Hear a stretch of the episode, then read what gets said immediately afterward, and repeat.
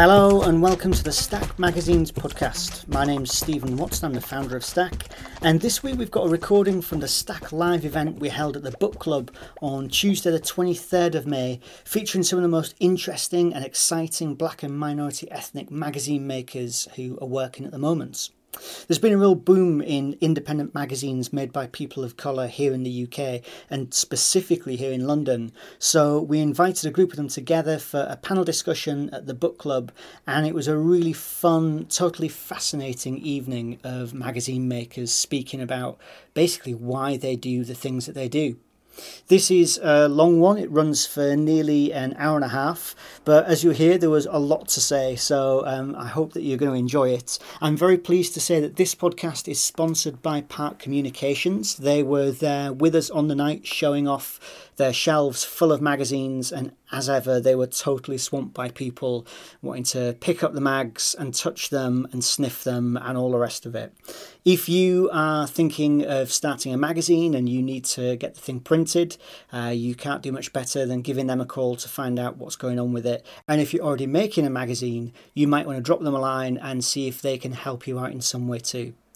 You can read about the stuff that they do and contact them at parkcom.co.uk. That's parkcom.co.uk. As I always say, they are genuine print enthusiasts and they really know what they're doing. Okay, that's enough of the promotional bits. I hope that you enjoy this episode of the Stack Magazine's podcast.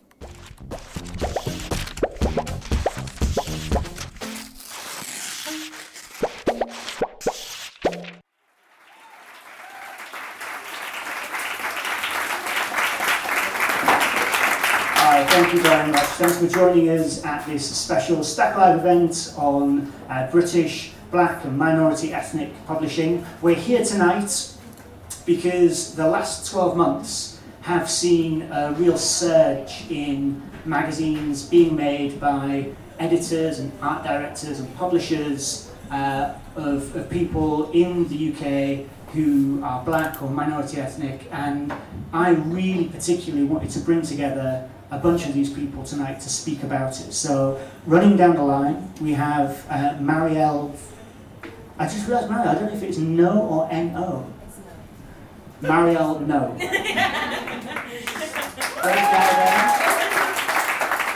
She's the assistant arts and culture editor at Galdems. It's a, a collective and website and uh, magazine, all uh, published from the perspective of um, black uh, women, of, sorry, women of colour. Yeah. Uh, and we have uh, Campbell Addy, the founder of Nii Journal. which is a magazine focusing on issues of empowerment and representation in race. We have uh, Rona Azuma, the founder of Third magazine, which is a intersectional magazine exploring culture, heritage, and diversity. And right here we have Jason Nico and Anand, the co-founder of Signatures magazine, which is looking at creativity from Africa and the African diaspora.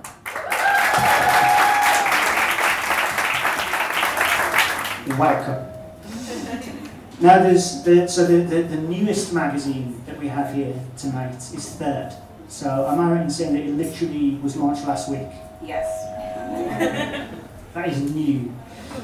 When I was putting all this together, I wanted to take something from your editor's letter because I thought that there's something about the power and kind of confidence and direction that you're writing with that I'm going to kick off with tonight. So, if you're not used to seeing a figure like yourself in art or media, there's a feeling that comes to your gut when those outlets recognize something deep within you.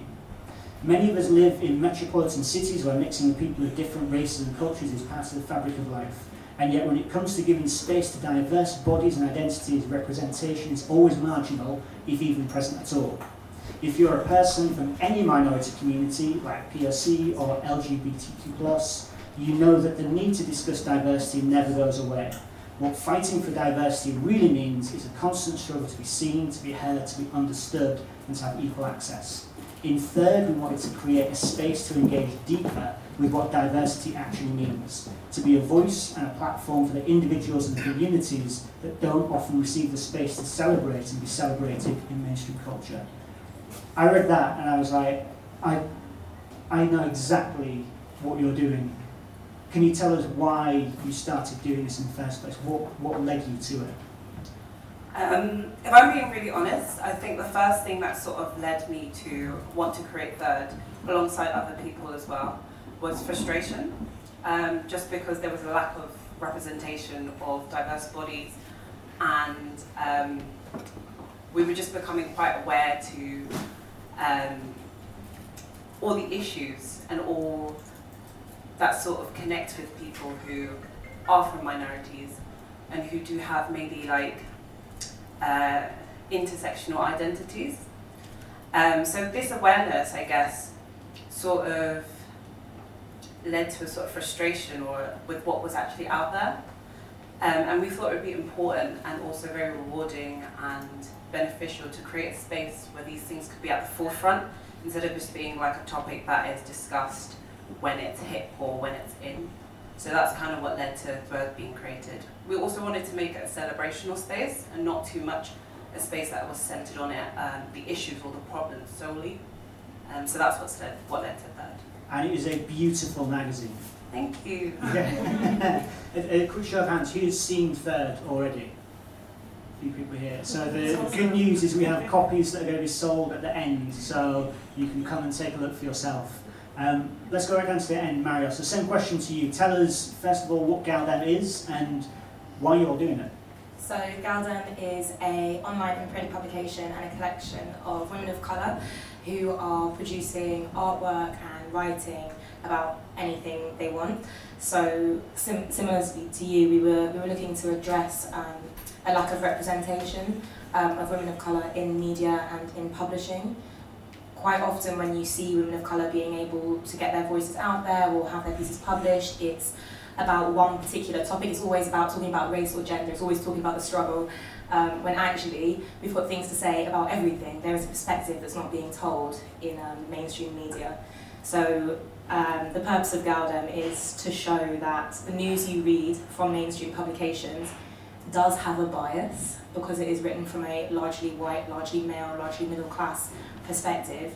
Um, and when you can talk about the news, politics, fashion, music, art, anything, and you're talking about it from a woman of colour's perspective, you'll get a different view, you'll get a different understanding of what's going on. So that's what we're aiming to do, is just redress this balance. Campbell, send to you.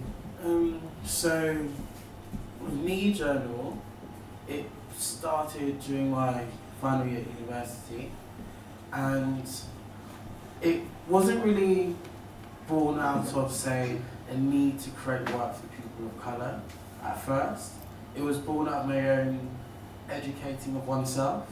So there's a lot of things. I grew up in quite a white area and grew up in a very religious household which didn't really talk about your black issues. And as I travelled to New York, almost being arrested for just walking on the street, to going to Korea, being profiled because of how I look, then going back to Ghana where I'm from and learning about my history, I realized there's a massive, massive hole in terms of education that I didn't know about myself.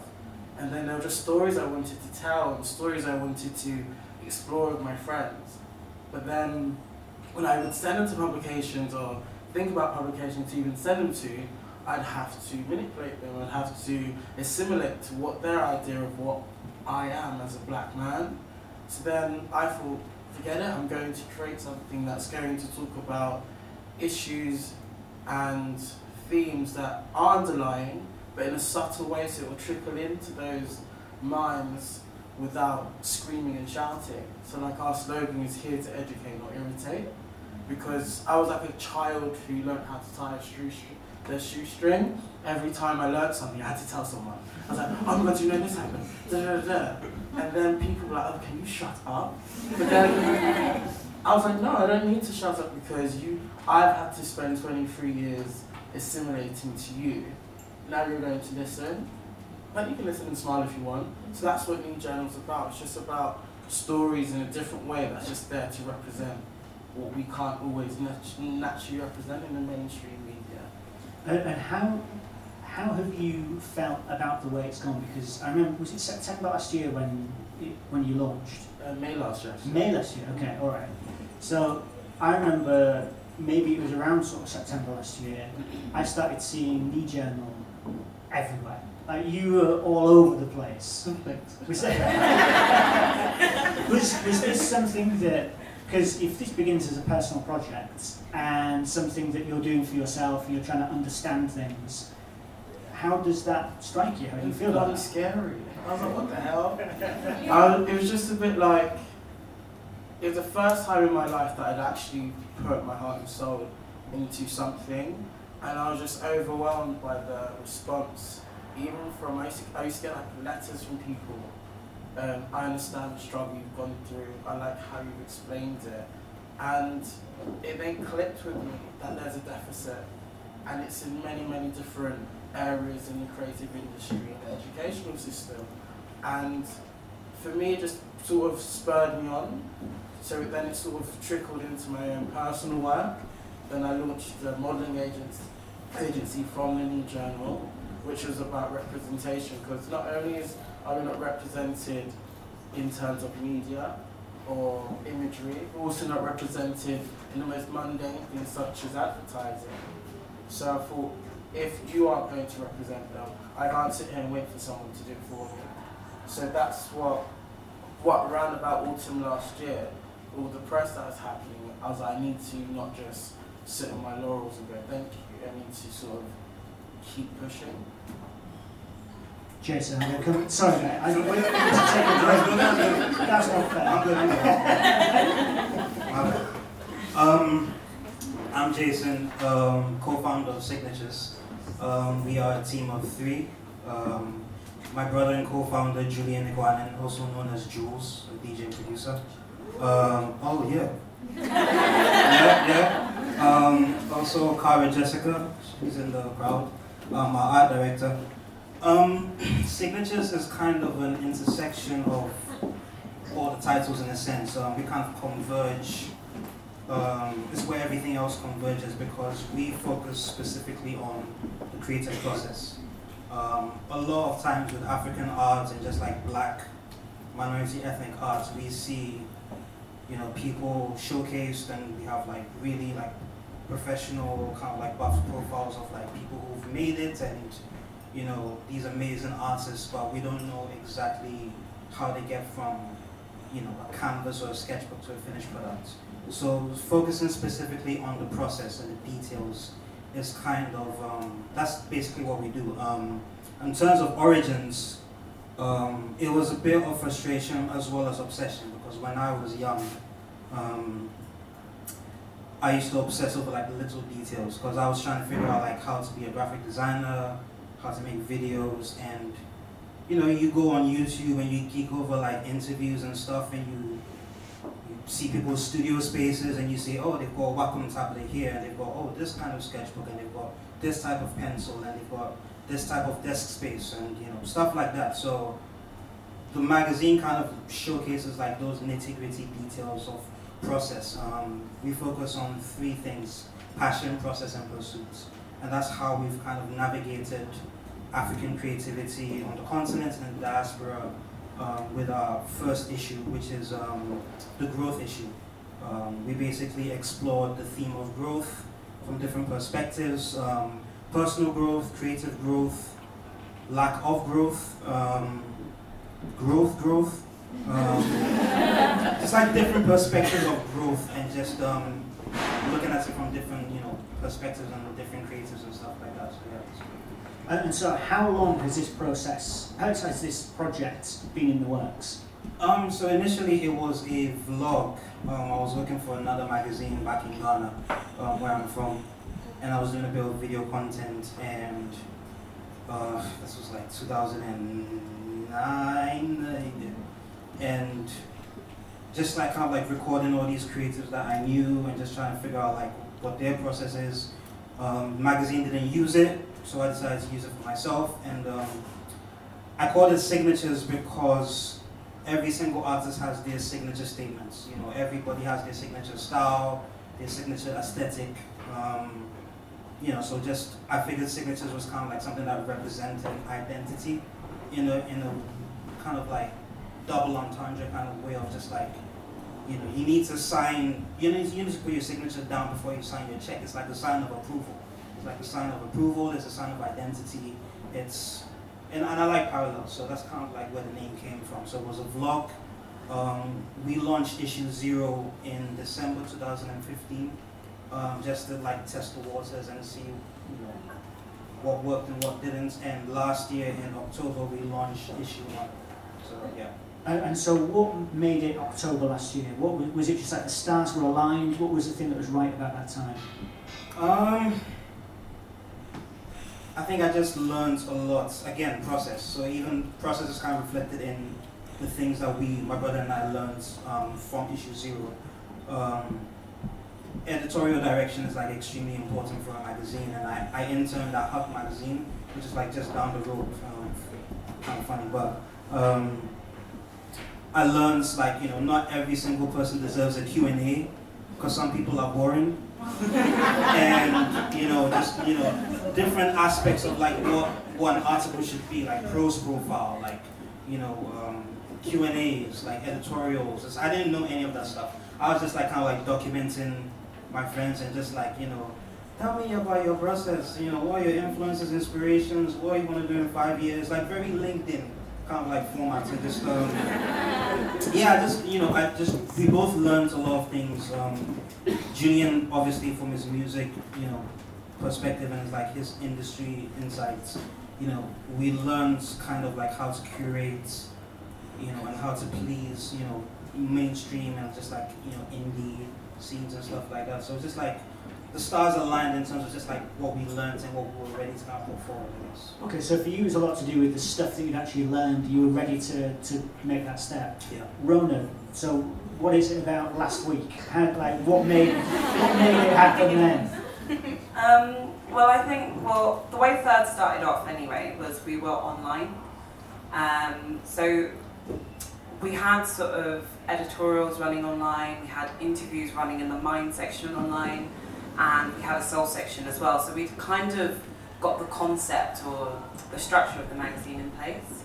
Um, and I think we kind of wanted to go into print just to solidify actually who we were um, and also to make Third more of what, what we actually intended to be, which is kind of like a collectible piece, something like you can uh, keep with you and you can read and you can go back to. Um, and on the internet, it was great because obviously we were able to tell people about us before we actually launched. Um, but it was a tiny bit more tangible. Everything that we did was just separate. Uh, so for the first issue, when we were working out, we wanted to do uh, it around community. I guess we all had ideas of people we'd like to speak to and um, what we'd like to um, like in, involve in the issue as well.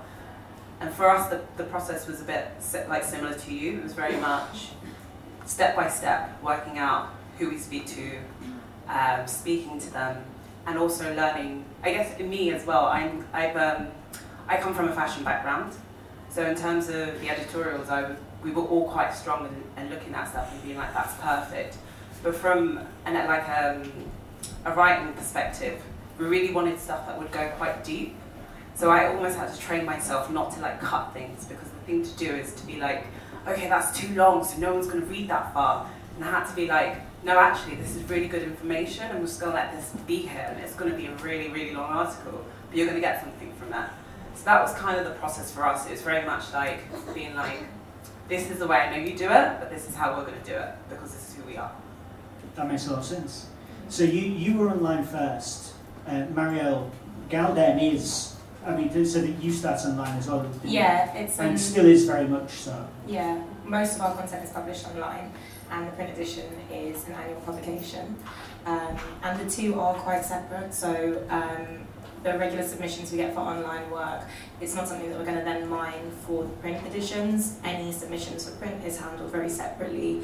Um, we might like post stuff that's been particularly well received in the print issue online afterwards, but we like to keep those two worlds quite separate. Um, I think because having an, on, an online magazine is a very different beast to having a, a print document, as it were. Like Galdem is a print, it is a print magazine, but it it is. I don't know if you guys have seen it. It's huge. Like it's, it's huge. It's it's like an archive more of like what young women of color in Britain were thinking and feeling and saying um, in the year that we published it. So the first issue was Galhood. It was all about us starting up, um, our experiences growing up as women of colour, kind of lots of the editors were leaving university, we were all kind of finding our feet. Second issue is going to be home, so it's the same sort of thing. Like this is an archive of what we're feeling, doing, what's happening around us um, in this particular year. So it doesn't always suit to have the same content in print as in online, because online is way more immediate. Uh, you've used the word archive a couple of times. It seems like you're you're aiming for something that has that timeless quality. You Yeah. want something to look back at. Exactly, yeah. So I think like although although the online content does live on there for as long as, as we have the website up there, hopefully will live on forever. There is a there's a real difference between having something that you printed at a particular time, that you made at a particular time, you said we're here and we're doing this right now, to you know constantly updating a website with new content. I do feel like a printed document is much more of like a statement of presence and intent than online is. And people always talk about that fact that there comes a point where you have to print it, Yeah. and that's it. It's finished. Yeah. It's done. Even if you don't want it to be done. Campbell, you were, so you were print from the beginning. You, you started out like that. Um, the original idea was to be online because of cost issues and um, but then as I was creating the work and reaching out to more people, getting more contributors, I just I just thought about I'm making it for me, how am I? And I'm really lazy. and I'm just like I scroll and I like, but then I'm like I never really read something. Well, like, I'm dyslexic, so how I take in information is very different. However, I do buy magazines. I have cult magazines I've always bought and I always read. So I'm like, it's not a case of, oh, I'm dyslexic, I can't read. So before deciding whether to be print or digital, I posted a link on my Facebook and it was like, oh, Pokemon's coming to London, da da da da, but it was an April Fool's joke type thing. And so many people liked it. And I was like, did you, y'all don't read? I was like, you guys do not read, so I'm not going to. And then everyone's like, oh, like two people, like, oh, I can't even post that as such a, um, a tease. Then it got me thinking, a lot of my immediate friends won't read. And there's no way I'm putting in all this time into it. And then I literally just collected all the stuff I'd done. I was like 50% way, just printed a proof. And just having it in my hands, I literally, for that moment I was reading it, I didn't on my phone. Um, it was bound in 140 pages. It was there for me to read. It wasn't for me to scroll and save and come back to. It was there, and I had to take the time to look at it, look what other people had written, other people had shot. And it just made me think, "Do you know what? I'm so and running all over the place. This is really calming, and I want to produce this for other people. So I thought I'm going to, and I don't know how the hell I was going to do print. Never printed in my life.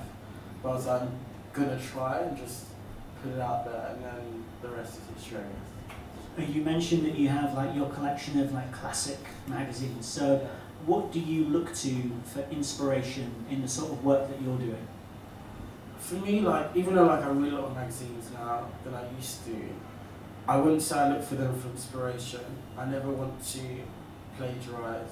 We live in a very um, regurgitated era. We have Tumblr, Instagram. So when it comes to creating inspiration, especially for the second issue that's coming out, it was I sat down and I took like a weekend off. I didn't go on my phone. I said, what issues are really bugging me? Like, what issues can I not talk about with my boyfriend? What issues can I not talk about with my friends? And it was those issues that I just wrote down on a bit of paper that these are issues I'm going to tackle. And then I just started researching. I started looking into. So I watched a lot of documentaries. Because as, you, as I said, in dyslexic, so reading is quite hard to retain information. So I watched a lot of documentaries. I go to a lot of talks. Um, and I tried to travel. I tried to go and go to my fellow brothers in New York and be like, I am a black man, but I'm a very different black man to you. Tell me what's going on. I don't ever want to be like, oh, I'm black, I know what you're going through. Because that's just, it sort of squashes the issues.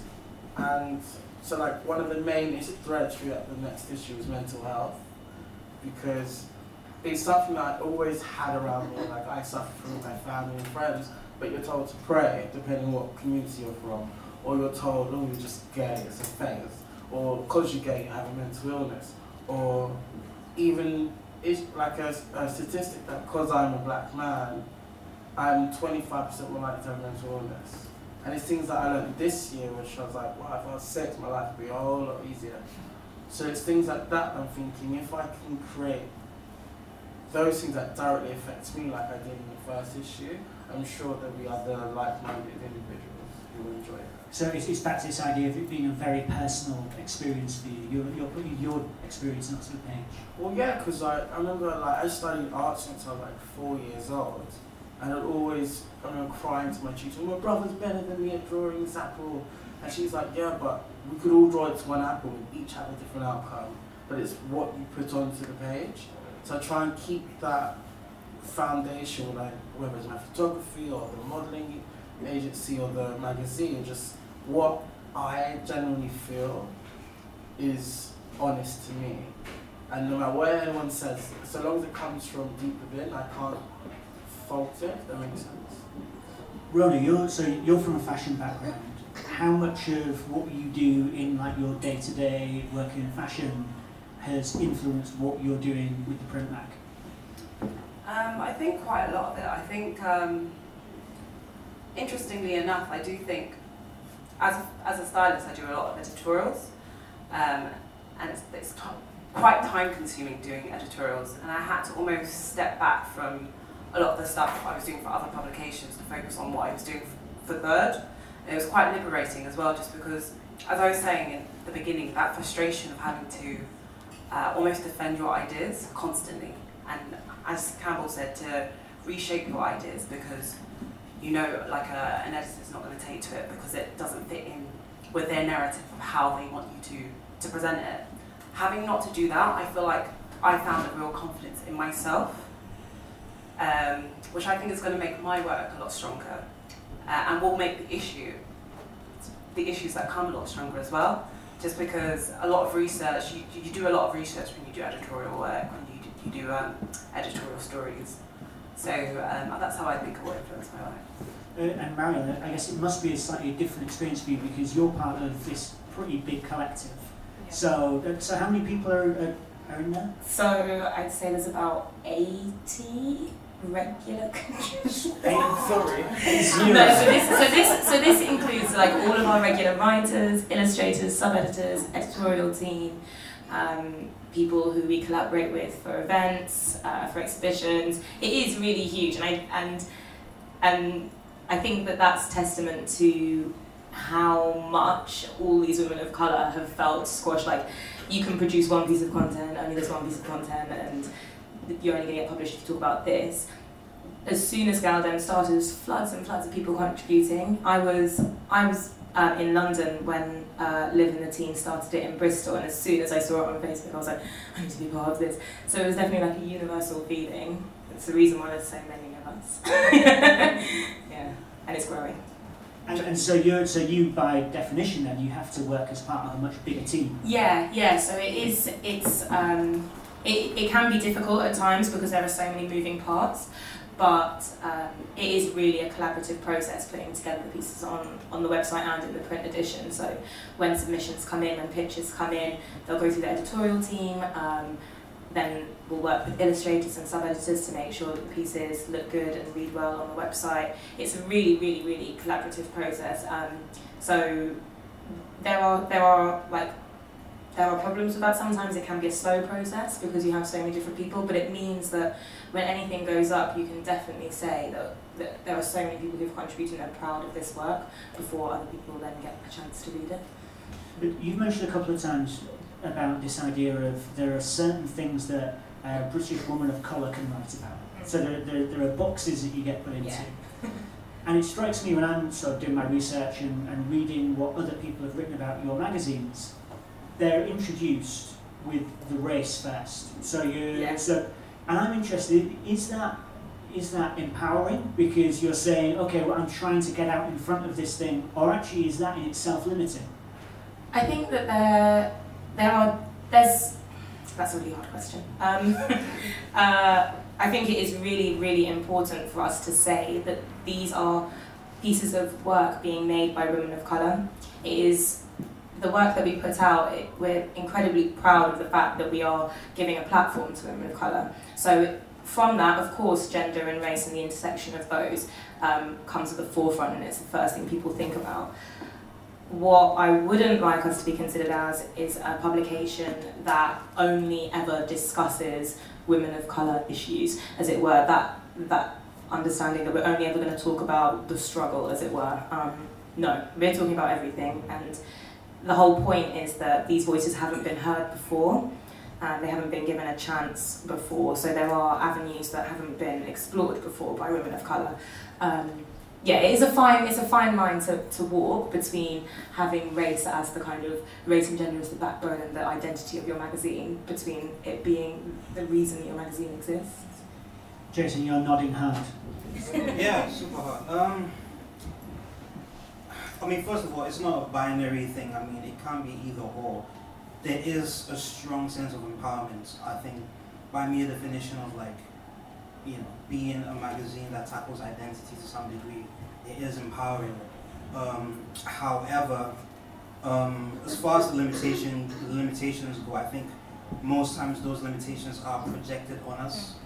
Um, so I don't know, like a, a running trend for the past couple of years has been like in terms of like mainstream platforms, kind of like covering like magazines like us. You know, there's kind of like a very derivative kind of like headline of like this magazine will change the way you think about this ethnic group kind of thing. you know, it's like, I mean, like 2016 was like the year of people changing the way you think about things. this, collective will make you change the way you think about women.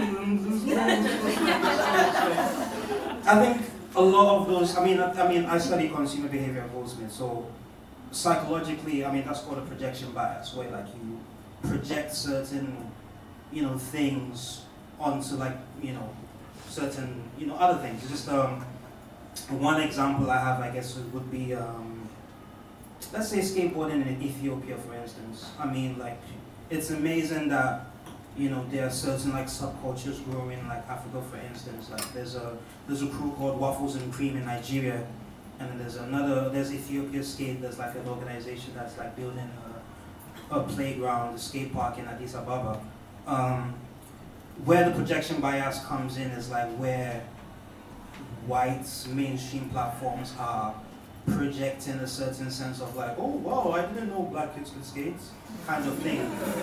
And I think that is very dangerous. So that's where the limitation comes in, where you make these assumptions about what the you know the publications are. I think there's a lot more depth to everything that we do um, Nii Journal is not just like you know a, a, black magazine that you know has like models and stuff. It's you know it, it has depth of sexuality and and, and, and you know um, identity and, and fashion and there, there's nuance to everything that we do.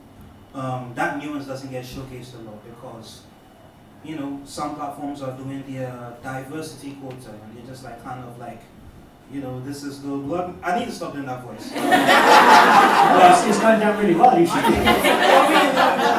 yeah, I mean, yeah, but I mean, I think that's the limitation. Um, I think it's more empowering than anything. Just like the limitations don't come from us. Yeah. Um, we can only just um, kind of like focus on the strengths of, of, of what it means to. Because identity is a very nuanced thing. Being African, being Ghanaian, you know, West Africa, East Africa, South Africa, there's so many complexities in our identities, and I think that's kind of what Signatures is about. Um, funny enough, it was initially going to be solely about Ghanaian creatives, but then we decided to kind of bridge the gap and look at, you know, where other countries can inform and influence what we do, and vice versa, because some countries have more established creative industries, some don't. So, um, yeah, I just, uh, yeah, that's, I guess that's the question. Okay, so uh, we've got a lot of people in tonight, and I'm sure there are going to be questions. So I'm going to ask the questions in just a minute, but I, I want to kind of like finish this thought off. This is a question to all of you. So, it, it, on a related point to that, then, do you feel the pressure to become or the danger of becoming the magazine of black or minority ethnic or people of colour? Is there a danger that you rise to the top and then you kind of blot out the light from other people getting that? No. I just think, like, us sitting here from third last week, me last year, you in September, you in October, it's something, it's like, how do I put it? It's like, it's like you're in a classroom for the kids and it says playtime, they're all going to run for the door. If you give the opportunity, more and more of us are going to come up, and it's not going to be a matter of oh, who's the best or who's going to take over. It's going to be the um, issue of oh, girl that wrote this article. I never thought about that before. This is really enlightening because we're all multifaceted people, and that's all we're trying to say. It's like the saying that me and my friend Ibrahim say: "We're living, we're not surviving." Literally, that's all it is. And it's like, I remember when Nii Journal first came out, I was so confused when I'd be asked to do interviews. I'm like, so tell me what's like to be a black photographer. I'm like, I don't know, what's it like to be a white woman? I just didn't understand the question. I didn't understand that the skin colour made the work different. And like, I got turned away in the first couple of stalking places. Oh, we're not sure our demographic like your cup of tea. And I'm like, I don't know, like, white person actually shot that. But it's because there's a black face to it, you're like, oh, okay, maybe not. So I think in terms of whether we're going to take over people. I don't think it's going to be like that because you have Vogue and you have Tatler and you have ID and you have Dazed. Every magazine has a place, but I think what's probably going to be different than the ones that have come before us in different genres is the companionship. Like I rate these magazines. I'm like, yeah, so my Instagram, like, go for it. there's no, for me, there's no competition because if there starts a competition, you're fighting the cause. There's bigger fish to fry than, oh my god, girls don't do acting at home. I don't do acting about like the basement. I think when I'm old and grey, like Ricky the old rock chair, then I can be bitter. But I think for now it's like more of us to merrier. Yes, yeah, definitely. I think I think for when you're in a minority group, um, there is always this expectation that there is one dominant voice and there is one perspective and okay you only need one publication you guys have got it covered okay you've done the black thing you've done it now we don't need any more but like you said there are so many nuances we're all doing different things we're all representing different different elements of the black minority ethnic experience um, and there will be so many more people to come i think what's what's happened in the last year or so is that probably a lot through social media and online communities. We've become aware of one another. Um, we've been able to build on our predecessors' successes, and, and so we're all a lot more visible. Um, and yes, maybe this is the point in which people are expecting one one publication to come out of this, but that's not how it's going to be. Like you said, white media doesn't doesn't have this struggle of whether or not there is one voice or one way of telling a story. So. Yeah. Well, I think the interesting thing is that so in the mainstream it does. So the like when you you know like Vogue and GQ will go to war with each other. No, sorry, they don't. They're the same. GQ and Esquire will go to war with each other, but in the independent side, it just doesn't really happen the same way. I think maybe that's also to do. I think it's also to do with like money, as it were. Like we're not actually we're, we're not actually fighting for an audience, as it were, in the same way that we've got very different perspectives. We probably have got different nuances to our audience as well. People who will be like diehard Galdem fans might not have like considered that they need to also be reading further. They need to also be looking at signatures for their content. So yes, there are nuances to the audience the same way there's nuances to our to our con- to the um, content that we produce um, you know, maybe in the future we'll be like mad competitors with each other. but for the time being, I think it's, yeah, we're good. Alright, so while it's all still friendly up here, do we have any, any questions from the audience? So many, so many people in this room. I've got any questions? Here we go. Um, so, obviously, like, it was very interesting to hear you guys say, talk about your experiences. um, did you guys take into account people like me, who I'm not from, I'm Spanish, I'm not from Ethiopia. Um, do you take into account my white experience when reading your publications? Because you were talking about how you educate, and I, I love that aspect of that. Or do you kind of uh, target your content to your community more specifically? Um, well, for me, Jan, Can specifically. you summarise the question, please? so we can- Oh, sorry. Oh, it's, Sorry. uh, so, that, sorry, thanks, Heath. The question was about audience, and so are you making your magazine for a black minority ethnic audience, or is it broader than that? Um, well, my boyfriend's white, and at first it was just generally me teaching me and him the real shit that goes down. it was it's literally hours of sitting there listening to like watching Oprah getting like attacked in some racist country on a TV show in like the 80s to like watching Roots and be like, oh my god. And then you realise, hang on, he's from Lithuania and I'm from England, yet we both don't, un- and I'm black and I don't understand anything. I don't know anything about my history. So for me, it's not about whether you're brown, white, from Asia, from Scotland. It's just generally, do you understand these things happen? And I'm going to show you in the work. So I don't really think about this is for a black audience because in my head, the more educated the privileged are, when the privileged start talking about issues that affect the minorities, then it's not just the minority screaming; it's a world issue. I would say, I think one of the best ways you can learn is via, because I would say Third is quite a transform. We see it as quite a transformative magazine, but not transformative in the way of we are teaching you stuff. I learn stuff through making Third, and I think one of the best ways you can learn stuff is by being a good listener. So I wouldn't say like Third is also an intersectional magazine. So what we try to do is touch upon issues that maybe affect different types of minorities. So as a woman, you could be a minority. As a man who wants to be a feminist, you can also be a minority. And it's about giving these people who have that experience that that platform and that access to talk and to, t- to tell people about their experience. And via that, that's how you learn. So it's not really so much about thinking about the audience. It's more about trying to have honest conversations with people where you're being curious and you're asking people and they're giving you their truth. And via their truth, maybe you learn something. Um, I guess um,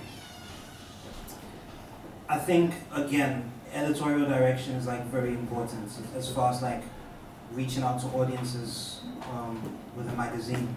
Um, as far as like actually like making the efforts to focus on like a, a wide readership, not necessarily so. However, I feel like it's important to understand that there's certain subcultures and, and, and, and you know scenes in Africa and in Ghana for instance that definitely need to be showcased and, and have like a very editorial seriousness I guess because the creative community in Ghana is very small especially in Accra. It's like you know it's a small world. Everybody knows everybody. So one of the challenges is how do I put stuff in a magazine about stuff that you already know?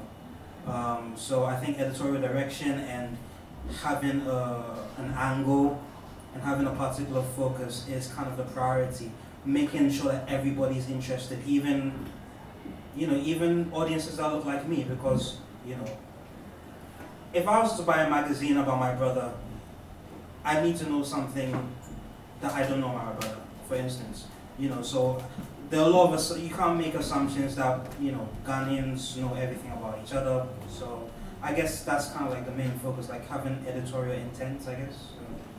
Yeah, I would say um, no. Like Galdem is not written with the needs of a white audience in mind. That's not that's not what we're here to do. If you learn something from the the content that we put out, that's excellent. That's great. Um, like like you were saying, so I think I think if, if you are a white audience or an audience that you or an audience that isn't um, isn't reflected in the writership of Galdem, the most that we can do is hope that you listen, that you that you read what we're saying and you listen to it, rather than trying to speak over it or I don't know analyze it from a from a very specific white white um, perspective, because it's it's not written for a white perspective. Any questions? How did you overcome your like initial teething problems with like funding and like getting contributors to actually agree to do something and actually follow through with it? But so this is the question we get every time for every magazine event. It's the it's how it's how do you do it? So how do you get the money together for it? How do you commission? How do you find people to do it? How do you do it? Um, for me, journal, um, I was doing as my last year of uni, and I remember I was in Ghana, and I was like, I'm going to do this magazine. What do I need to do?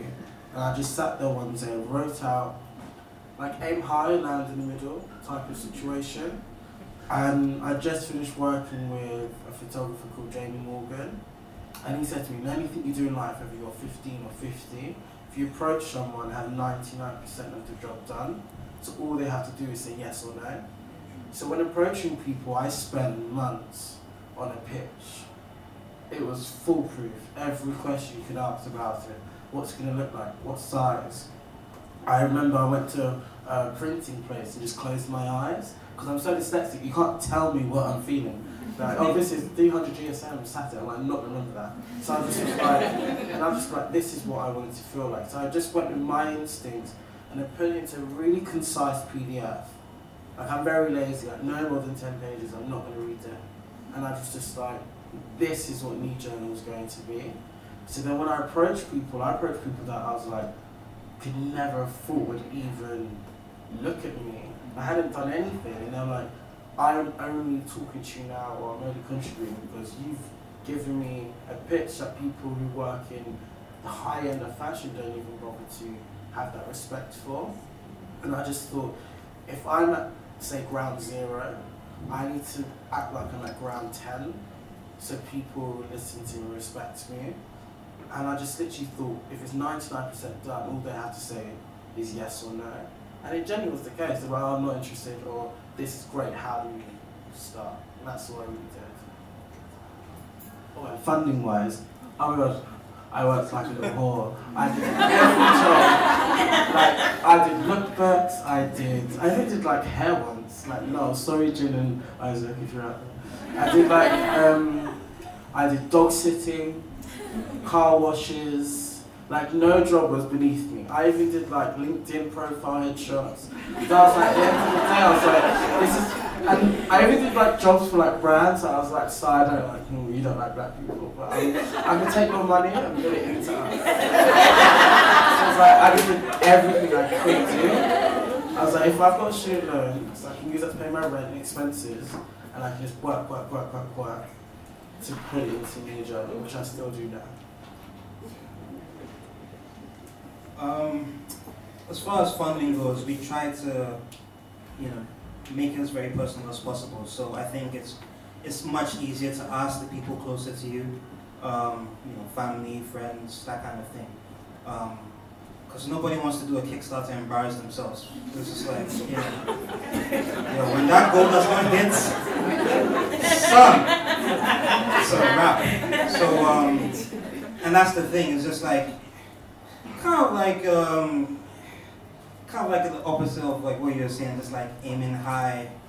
I think it's just it depends on, on, on your brand and just like kind of like, you know, your, where you're starting from. I think till this day, um, I feel like we're starting backwards in a sense because we don't have advertising yet. Um, what Julian and I have decided to do is basically work as hard as possible and create a buzz for ourselves and basically then use all the work that we've done as a pitch, you know, for funding that we hope to get like as of now. Um, but yeah, just like starting with friends and family, people that definitely believe in you. Um, you know, just like you know, proximity I think is key. Um, was, what else was it besides funding? Are you saying about contributors? Like, how do you get? Oh, um, friends. You know, just um, again, like I said, with the with the creative community in Ghana, it's it's helpful because everybody knows everybody, and you know, you know, there's a there's a scene, and it's it's helpful. I just, again, I guess it's like a lot of a lot of contributors are friends and family, so it's it's easier when you're working with people who believe in you. Um, and also just you know not screwing anybody over i guess is like the key thing um, you know if you're working with somebody for free, at least kind of make the efforts to, you know, kind of invest in them and uh, not just use them as a necessary for your brand. You know, I think it's very, uh, the way the community works is like there's very, uh, a lot of, it's like an ecosystem. So, you know, my magazine is basically a showcase of other people's work, but then you also need to like maintain the financial aspect, I guess. Um, yeah, that's basically it. I worked really hard as well, so I did the exact same thing. Oh, I did too. on Sorry, I, I, yeah, Sorry. I, I had mad jobs. I'm sorry. Um, strangely enough, the, the thing that really helped me was post-it notes. So like, when I was deciding to do this magazine, my head was full of loads of things, and I was just like, I don't know how I'm gonna look into advertising. I don't know how I'm going to. Don't know how I'm going to fund the magazine. I don't know. I didn't know a lot, but I did know what I did know. I did know what I did want, um, and I just started making lists basically, and I just uh, started making lists and also talking to people. So I had a team when I started, and some of the team are here too, and we just started talking about what we wanted to do, and like aiming high as well. So the exact same thing that you said, and almost just like goalposts and things. So it was like, oh, we, need a media pack, and then we did the media pack, and then we were like, this is good, but we need to revise the media pack. And so we revised the media pack, and then we revised it again. Do you know what I mean? So it's just really like finessing the basics till you get to the point that you're quite confident in yourself. Um, and then I think once you get to that point that you're quite confident in yourself, you know what your what your brand is, you know what your ethos is, you know what you're deciding to write about. Then you start talking to people. Because at first it's just a bit like, yeah, doing this thing, this magazine, yeah, yeah, don't talk to me about it anymore. Do you know what I mean? But um, very slowly, then you start saying to people, oh, okay, I'm trying to get this person in, and then you find that this person knows this person. Actually, Sabrina over there really helped me quite a lot with connecting me to people.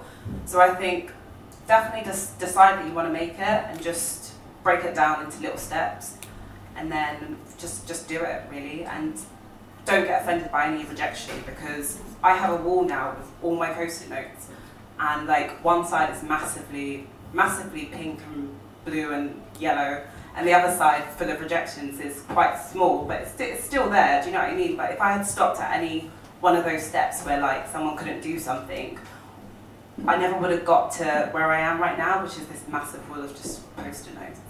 So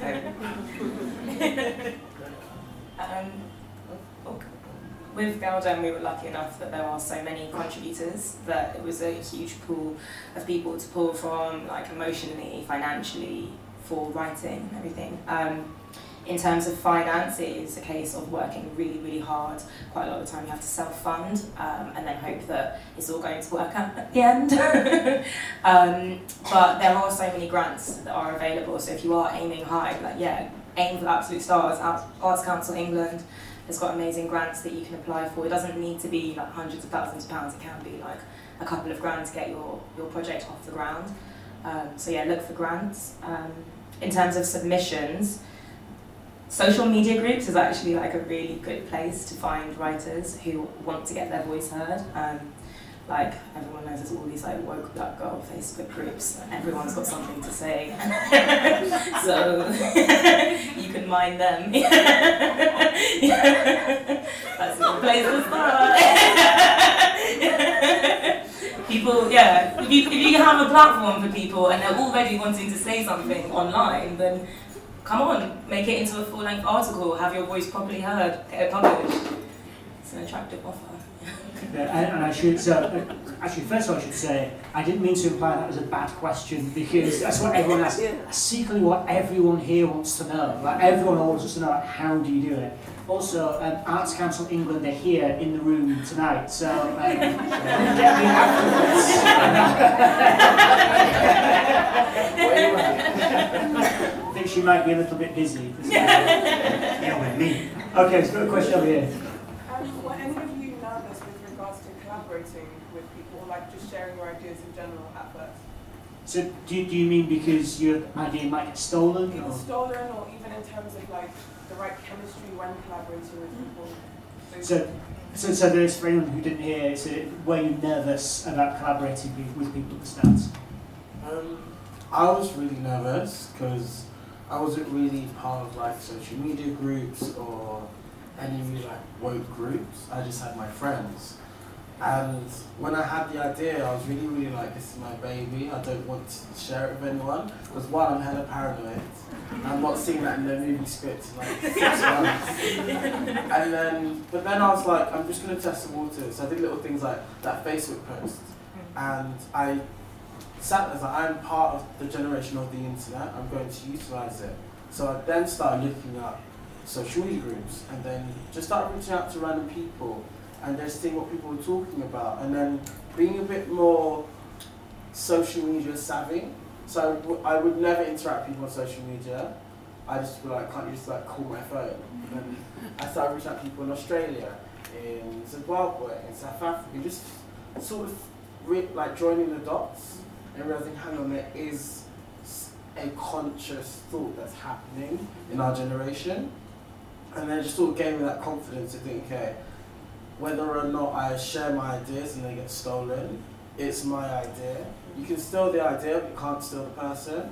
So it's like release your ideas because there's no point in being inside a little jar like, oh, someone's gonna rob this idea. or even if someone had that same idea, like um, Tyler Mitchell and I collab from New York collaborated on the next one.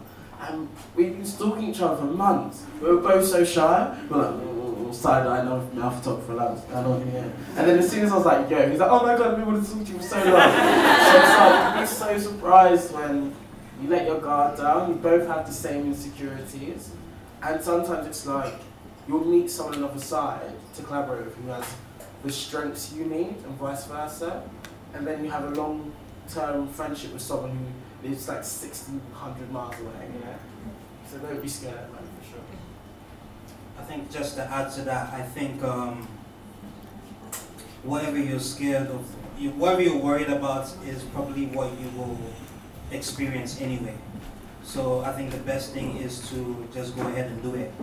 The reason why we, we had the first edition, we called it issue zero, is because we knew that we were going to fail miserably.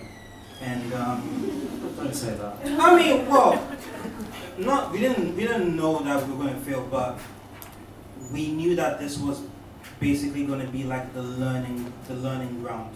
We, we had to learn from this issue. This like, and that's the thing. Like nobody can grade a zero because it's a zero. So that was also like the other thing. It's just like we, we specifically called it issue zero. All the feedback that we, we got from issue zero about like too many Q and A's and too many images that I've already seen on the internet, and um, you know too much prevalence of, of, of kind of like wordy, you know, just kind of like abstract thoughts was all informed in issue one. So we had photo essays, we had editorials. We didn't do too many Q and A's. We did prose profiles. Um, what else did we learn? We, I mean, we learned several things that we wouldn't have learned unless we put out issue zero. Um, and I think in terms of, I know I'm sure you're worried about ownership, and I guess I think ownership is important because you. But the thing about ownership, for you to gain ownership, you have to have an identity. So the, the more you learn from your mistakes, the more you learn what it is that makes your magazine unique. And um, yeah, just just go for it, and, and don't worry too much about you know someone stealing your idea. 'cause, you know, yeah. Shout out to Lupita and Rihanna. Um, the Yeah, outcome exactly. movie. oh, too soon. Alright. All right, we've got another question over here. Um, how do you distinguish um, content that does and does not fit your publication? So, like, take for instance a young writer who isn't probably the best at writing, but has some really interesting ideas and want- really wants to submit something to your publication. How how would you would you nurture that person, or would you say no because you're not good enough at writing or whatever? Okay, so the so the question is, um, how do you decide what's going to go in the magazine, and if there's something where you maybe like the idea, but the writing's not quite there, do you kind of nurture them, and bring them on? I think um, for Galdem, like I've been saying this over and over and over again, we're so lucky to have such a huge editorial team that um, when we get a pitch, we're really excited about. and I'm pretty certain all the editors would agree with me. If you're excited about it, but the writing is a bit of work, we're happy to work with writers. Um, that's part of the process of being an editor. Um, it's to get someone else's idea out there on paper and make sure that they're communicating what they think the way they want to communicate it. Um, I think that if you are a young writer and you're concerned about submitting a pitch before you've like completely nailed down your writing, the independent publisher is probably the best place to start because the editorial teams there are probably more selective about who they want to work with. So if you have got a great pitch, they're going to work with you.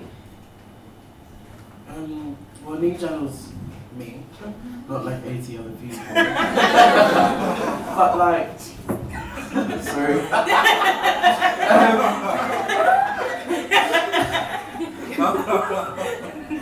um, so like, for me it was just, especially for like the second one. The first one, I just scouted everyone. For the second one that's coming out, I got a lot of like people, and like I'm not a writer. I'm a photographer first. But for me, it was like I just had to think very, very like just basic human feelings. Like, does my gut really draw into this piece of writing? And like I did writing for the first one, no, many, many spelling mistakes. But that was my art form. That's how I pitched it. So it's there's like writers. This one girl who's from um, Australia. She wrote something for the next issue, and like a writer like, what is this nonsense? But I get it. Like my heart, like I was bawling like a little girl. Like oh my god! Like it was, it was just like um, how she wrote it was just really simple. There was no like kerfuffle, like big words, but it was from the heart. So when it comes to Nii Journal, it's about how do you portray yourself, and like obviously you're gonna grow. You're gonna grow. I've got some um, editors that brought this issue to like grammar and things, but it's like how um, you said about Galdem, it's like if there's a good pitch, you work with them. Because sometimes it's like I have got pieces where it's like they're trying to just push that POC um, angle, and you're like it's beyond that. It's like what have you experienced yourself? So I'd never say to someone, oh, if you're not the best writer or the best photographer or the best stylist or the best whatever, not to pitch. I'm like pitch, and nine times out of ten, like you will get feedback. If you don't get feedback, it's like just keep going because like the biggest conglomerate magazines aren't generally gonna read it. The editors aren't gonna see it until 2,500 people have gone through it. Um, like most of my work when I first started shooting was independent magazines. They weren't the best, but then I'd get like, okay, do this, do this, do that, or I just get a sense of fulfillment that they've even tried, even though I know that this is whack. So it's like, you know, there's a bit of like go for independent magazines and just I just don't get why people are so scared. Like you're never gonna see me if you email me. Like, I'm not gonna pop up like no. Like, just, just drop an email at someone. If you don't get a response, like I, ne- I never get replies. I think people hate me to be honest. Like I never get replies. But then I'm just like, there's always gonna be that one person in a hundred emails. It's like this is great. So just keep sending off that email, I guess. Any more questions? One over here. Hi. Um, I've got a question about your vision and what, where you guys want to be. So when we talk about independent publishing, we tend to talk about the power of our stories and it tends to be passion projects and people tend to be happy to do it alongside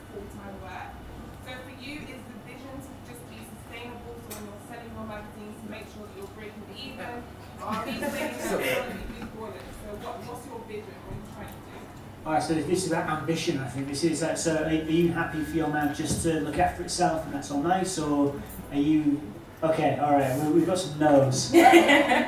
No, definitely not. The aim, the aim for Galdem is definitely the, the, the editors. We're all trying to push for this to become at least part-time work, um, with the aim of eventually becoming like our full-time work. And yes, um, you know, an independent magazine is not. It's not that profitable, um, but in the long run, like we like we're saying, we're building up communities. We're not just an online mag; we're a print publication. We also do events, exhibitions. In the long run, there is there is room for us to be able to be um, sustainable outside of voluntary work. Um, but yeah, I'd say that I don't think any of us are hoping that this carries on as like a passion project. This is. I haven't got enough hair left for it to fall out. like it's so stressful. You're like, I've got this idea, and then you go, okay, this idea's going to cost this much. You're like, okay, I'm not going to do it. It's just like, it's just a bit, it's frustrating. But then it's like the best work comes out of that sometimes. But then it's like the first question about um, how did you even think of start? Have foresight. Don't just, oh, I'm going to do issue one. Like when I started issue one, I had one, two, three, four, five, six, seven, eight, nine, ten. Then I'm gonna die. but like I had foresight for if the first issue can do this, then so forth. You have to have goals. Like it's not just about I'm gonna create an idea and it's gonna be great. You have to think about where do I sit in the world? Where do I sit in current media? What can I do that's different, say from Galdem or from Third or from Signatures? Because not that competitors, but there's so many different magazines. I don't, I just don't want to be saying the same thing or doing the same thing. So like, and especially know your strengths first. Like I know my strengths lie in photography, so I'm more visual based in terms of how I'm going to proceed in the next couple of issues. And it's like, no, I don't want to be like here, like washing cars and looking after dogs in like five issues time. I want there to be like a standard, and I want to be like go back to my town in New Addington, like yo kids, go to my school, we're gonna come work for me, and like because I never had that. I didn't grow up looking at anyone that looked like me in my family or in my community that said I work for myself. Or I know what the tax bracket means. Like, all these because all just work for like Topshop, and then you get, you know, it's just a bit like you have to think, okay, if I'm going to do this, it's going to be great. Because the worst thing I think is you do something that people love and then it fizzles out. Because the generations below you will just see you fizzling out. No matter how big the introduction was, they'll just see you fizzle out. And they go, oh, well, she tried or he tried, so I'm not going to. But if they see you succeed, it's like, oh, sick, I can be just like Galdem. Like, so many of my friends are like, oh my god, since Galdem, like, I've gone to schools that are like, oh, so like, do you know Galdem? I'm like, that's like, it's, it's like, it's, it's a sense of, I don't know, this sense of, okay, I can do something, just the word yes, but you have to have that foresight to not just do one magazine and like, I'm going to ride off that, you know? I think for, for access has always been like a major thing for us, and we love to make what we represent, what we represent more accessible. In order to do that, you need to grow. Um, and, and also, we called ourselves Third. For a little while, it wasn't really like Third Magazine. It was more like Third the platform, just because in my head, and I think definitely in the team, we'd love to do so much more than just a, a print magazine, just because culture is so much more vaster. And there's so many ways in which like we could grow and influence that. So yeah, definitely have that foresight, and it's it's not just a passion project because it's way too hard. um, I guess the, the vision is definitely to like um, you know make as much money as possible. Um, because we're trying to ball out here. Um, I think, I think um, in the long term, the, the, the ambition is to have a platform that documents the culture. Um, and I don't mean that in like a hip hop way, the way people say all the time, like for the culture. I mean in the sense of like, um, again, like um, obsessing over like certain like details and, and stuff like that. I, I'm kind of like obsessed with subcultures like skateboarding and, and, and hip hop. And the way those um, subcultures work is that they're kind of like an ecosystem. With hip hop, there's, you know, DJs, graffiti writers, and, and, and, and dancers, and they all kind of like evolved into like certain aspects of the of industries, you know.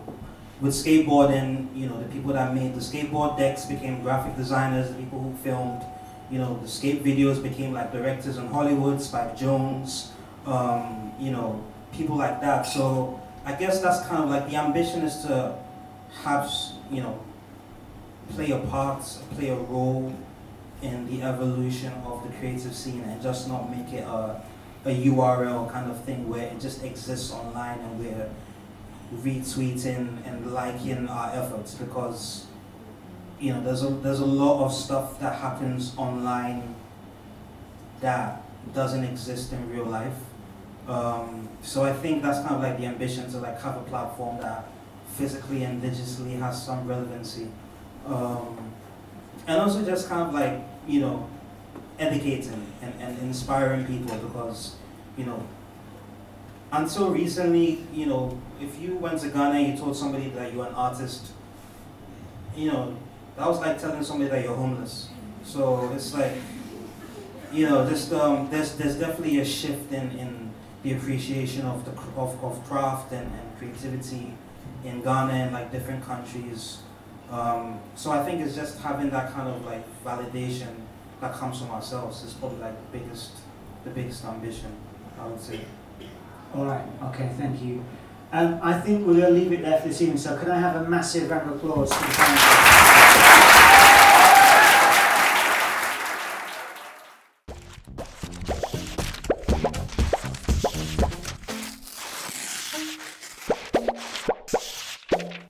Okay, that's it for this week. I hope you enjoyed all of that. I decided to leave all the talking at the end, but just edited some of those questions down um, because the audio got pretty poor. Um, but I just thought that the whole thing was incredibly inspiring. I thought that this idea of a rising tide of black and minority ethnic publishing with new successes, kind of paving the way for others and showing new titles that they can do it too, um, is just a, a really exciting moment right now. And I'm really looking forward to seeing what's going to come next. As ever, you can hear more of our podcasts by going to SoundCloud or iTunes and searching for Stack Magazines. You'll find tons of conversations with magazine makers in there. And of course, if you enjoyed this, uh, follow us while you're there, and we'll deliver next week's episode straight to your phone as soon as it's ready. All right, that's it. Thanks again for listening, and we'll be back with more next week.